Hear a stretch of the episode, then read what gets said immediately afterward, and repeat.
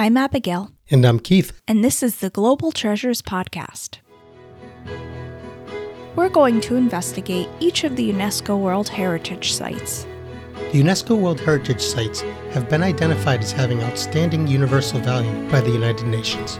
which means that a site has cultural and or natural significance that is so exceptional that it transcends national boundaries and is deemed of high importance to present and future generations. There are 1,199 sites across the world, with more being added every year. We'll spend each episode exploring the history, legends, travel tips, and so much more. We want to welcome you to Season 2, where we will explore the 45 sites that UNESCO added in 1979. Hey, we just want to say thanks for listening, and we're so glad you found us. If you want to support the show, please leave us a glowing review and tell your friends about us. We're passionate about sharing these sites, and this will help us reach more people. Keith, take us away. This episode takes us to Abu Mena in Egypt, roughly 30 miles south of the Mediterranean coastal city of Alexandria. This Christian pilgrimage site has been important to Coptic Christians for over 15 centuries, and with that much history, it's obvious why this site was added to UNESCO list in the second class of sites in 1979. The site includes the remains of churches, a baptistry, public buildings, streets, monasteries, houses, workshops, public baths, cisterns, and many other archaeological finds. The center to the site, however, is the tomb of the martyr Menas, who would later become a saint in the Christian faith. The history of this site starts during the 1st century AD, when the fledgling religion Christianity was introduced to Egypt, and by the 2nd century had spread throughout the entire country. By the 3rd century, under the Roman Empire, Christians were sought out and persecuted for their beliefs. Various 5th century texts give slightly different versions of the story of Menas, but from multiple versions, some commonalities can be found. Born in Egypt to influential parents in the late 3rd century in the city of Nikao, which is a city close to Memphis, Menas of Egypt joined the Roman army at the age of 15 and was given a high rank due to his father's reputation. He served under the tribune Firmilian. When the army went to Cotias in Phrygia, Menas learned of the edicts issued against Christians by the emperors Diocletian and Maximian.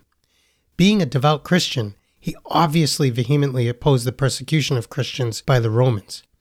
When he was 19, he left the army to devote his whole life to Christianity and headed into the desert and mountains, where he spent five years as a hermit. It's said that Menas saw a revelation where angels were crowning the early Christian martyrs with glorious crowns, and Menas longed to join those martyrs. During a celebration of a great festival, Menas appeared in the midst of huge crowds and fearlessly professed his faith. He was led before the prefect Pyrrhus, scourged, tortured, and finally beheaded. Throughout his torture, it's said that he never gave up his faith. He was only 24 years old when he was murdered. The story continues to say that the soldiers who executed Menas set his body on fire and left it burning for three days, but somehow the body remained unharmed. Menas' sister bribed the soldiers and managed to carry his body away. She took a ship heading to Alexandria, where she set the body within a church. When the persecution of Christians by the Roman Empire ended during the papacy of Athanasius of Alexandria, the Pope had a vision of an angel appearing to him and ordering him to load Menas' body on a camel and head towards the Libyan desert. At some point, the camel refused to walk any further. This was taken as a divine sign by the attendants, and this was chosen as the burial spot. The story continues to say that after he was buried, water welled up from the ground and formed 90 small springs around his tomb. The tomb's location is thought to have been forgotten until a discovery by a local shepherd, who's said to have seen one of his sheep healed by the water at the site. The shepherd then used the water and dust from the area of the tomb to heal sick people brought to him. Obviously, word of the shepherd's healing power spread quickly and even reached the Roman Emperor Constantine, who was the first Roman emperor to convert to Christianity. He sent his sick daughter to the shepherd to be cured, and she is credited in many texts with finding Menas's body. Constantine then ordered the construction of a church at the site. By the 4th century, the site had become a major pilgrimage destination for Christians. At the time, it was called Martyropolis. Small terracotta Menas flasks were sold to pilgrims as containers for the holy water, and these flasks have been found widely around the western Mediterranean, roughly dating from this era. These flasks were cheaply made, but have images of St. Menas that are important to the study of iconography. These flasks are also evidence that pilgrims came from all parts of Europe to Abu Mena. The Roman Emperor Arcadius ordered a major expansion of the facilities at the site because the local archbishop observed that the crowds were overwhelming at the small church.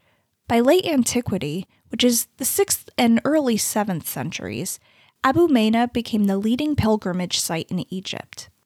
The site was expanded through five main stages of construction, with new buildings being added and expanded each time. The site was abandoned and destroyed by Muslim conquests in the early 7th century by the Sasanian invasion of Egypt.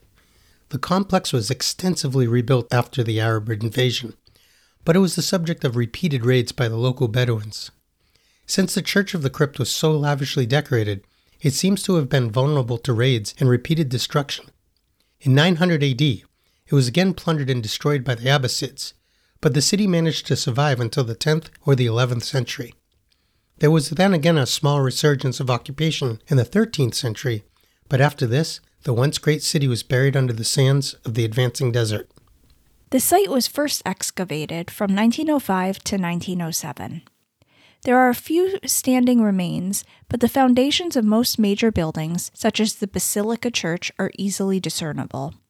Also evident are the monastic buildings, a baptistery, and the Roman baths. The highlight of the site is the underground tomb of St. Menas, which is adorned with beautiful frescoes. Papyrus and ostraca, which is pottery with writing scratched into it, found at the site are exhibited in many museums around the world. In 1959, the Coptic Orthodox monastery of the Santa Mina was built near the site and is now one of the most famous monasteries in Egypt. The relics of Saint Mena lie in the monastery. More recent excavations in 1998 uncovered a large dormitory for poor pilgrims with separate wings for men, women, and children. This dig also uncovered a complex to the south of the Great Basilica, which was most likely the abbot's residence. A complex of wine presses, including underground storage rooms dating back to the 6th and 7th centuries, were also uncovered. Okay, Abigail. Can you provide some info for any brave travelers or pilgrims who want to visit the archaeological site of Abu Mena? Sure. And of course, just like many of the other sites we've covered so far, it's not super easy to get to. So, if you're coming from a country outside of Egypt, you'll likely want to fly into Cairo Airport, and then from there, you can take a flight to Alexandria. You can fly directly into Borg El Arab International Airport technically, but there aren't a whole lot of flights available and they're much more expensive. Okay, so once you're in Alexandria, it's about an hour drive to Abu Mena. There is a train and bus route as well. Most people couple a visit to Abu Mena with a day trip to Alexandria for this reason. Often, they do both while staying in Cairo itself. I highly recommend taking a taxi or some sort of arranged transportation because apparently this site is not clearly marked with signs, and GPS can have trouble locating it as well since it's in the middle of nowhere. However, it seems that many taxi drivers aren't even aware of this site. So be sure to agree to a price before heading there so you don't have any surprises. And Google Maps is probably your best bet if you're driving yourself or even taking a taxi. Also, I know I usually do a spiel about buying tickets and tours, but there's no website and there are no tours available for this site. As a sidebar, with this site, I'd just point out that the main language spoken in Egypt is Arabic. And based on the information I uncovered, I guess it's pretty hard to find people at the new monastery that speak English or even other European languages. So bring a translation app or a book just in case. In terms of what you can expect to see, you'll want to visit the archaeological site and then the new church that was built next door. And just note when I say next door, it's actually about a mile away. And remember, don't expect to see these buildings in all their former glory. You'll be seeing the few walls left standing and basically the foundation. So, part of this will be using your imagination to picture the grandeur of the past, kind of like with Pompeii.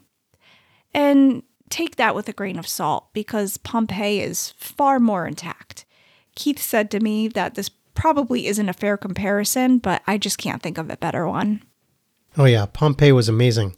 But just so everybody knows, it's much better preserved than Abu Mana. So, Abigail, were you able to find any information on how many people visit in a year? Roughly 300,000 domestic and 1.2 million international travelers go to the new Abu Mana monastery per year, which brings in about 252 million US dollars to the local economy. Wow, that's quite a pilgrimage destination. I guess just for comparison, the Camino de Santiago, which is another important pilgrimage for Christians, only has about 430,000 pilgrims per year. 10% of Egypt's residents identify as Coptic Christians alone, and Egypt has a population of around 110 million people, so it makes sense. With the site so old and steeped in culture, I'm imagining that there are a lot of legends that surround the site.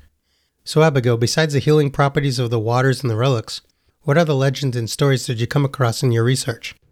So, there's one legend centered around St. Menas. No surprise, since St. Menas is supposedly buried at Abu Mana. According to some of those who practice the Orthodox Christian faith, St. Menas provided divine intervention for the Allied forces during World War II.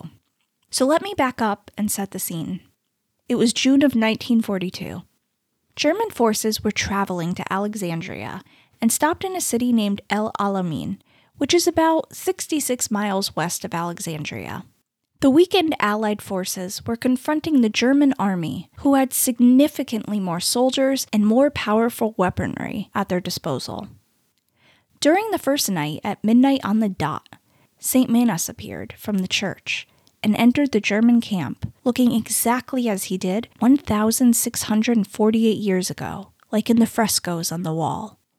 The German troops were so terrified and shaken out of sorts that the Allies ended up being victorious in the Battle of El Alamein. Winston Churchill was quoted as saying about this battle Now, this is not the end. It is not even the beginning of the end, but it is perhaps the end of the beginning. Now, did the German troops actually see the specter of St. Menas? Were they weary from years of battle? Or were their demons finally catching up to them, serving them a dish of karma for their horrific deeds? I guess we'll never know. So, Abigail, what are the issues and challenges faced trying to keep this site preserved? Mainly, the rising groundwater tables have posed an issue for some time, and Abu Mena has been on the UNESCO's World Heritage Endangered Site list since 2001, so for over 22 years now.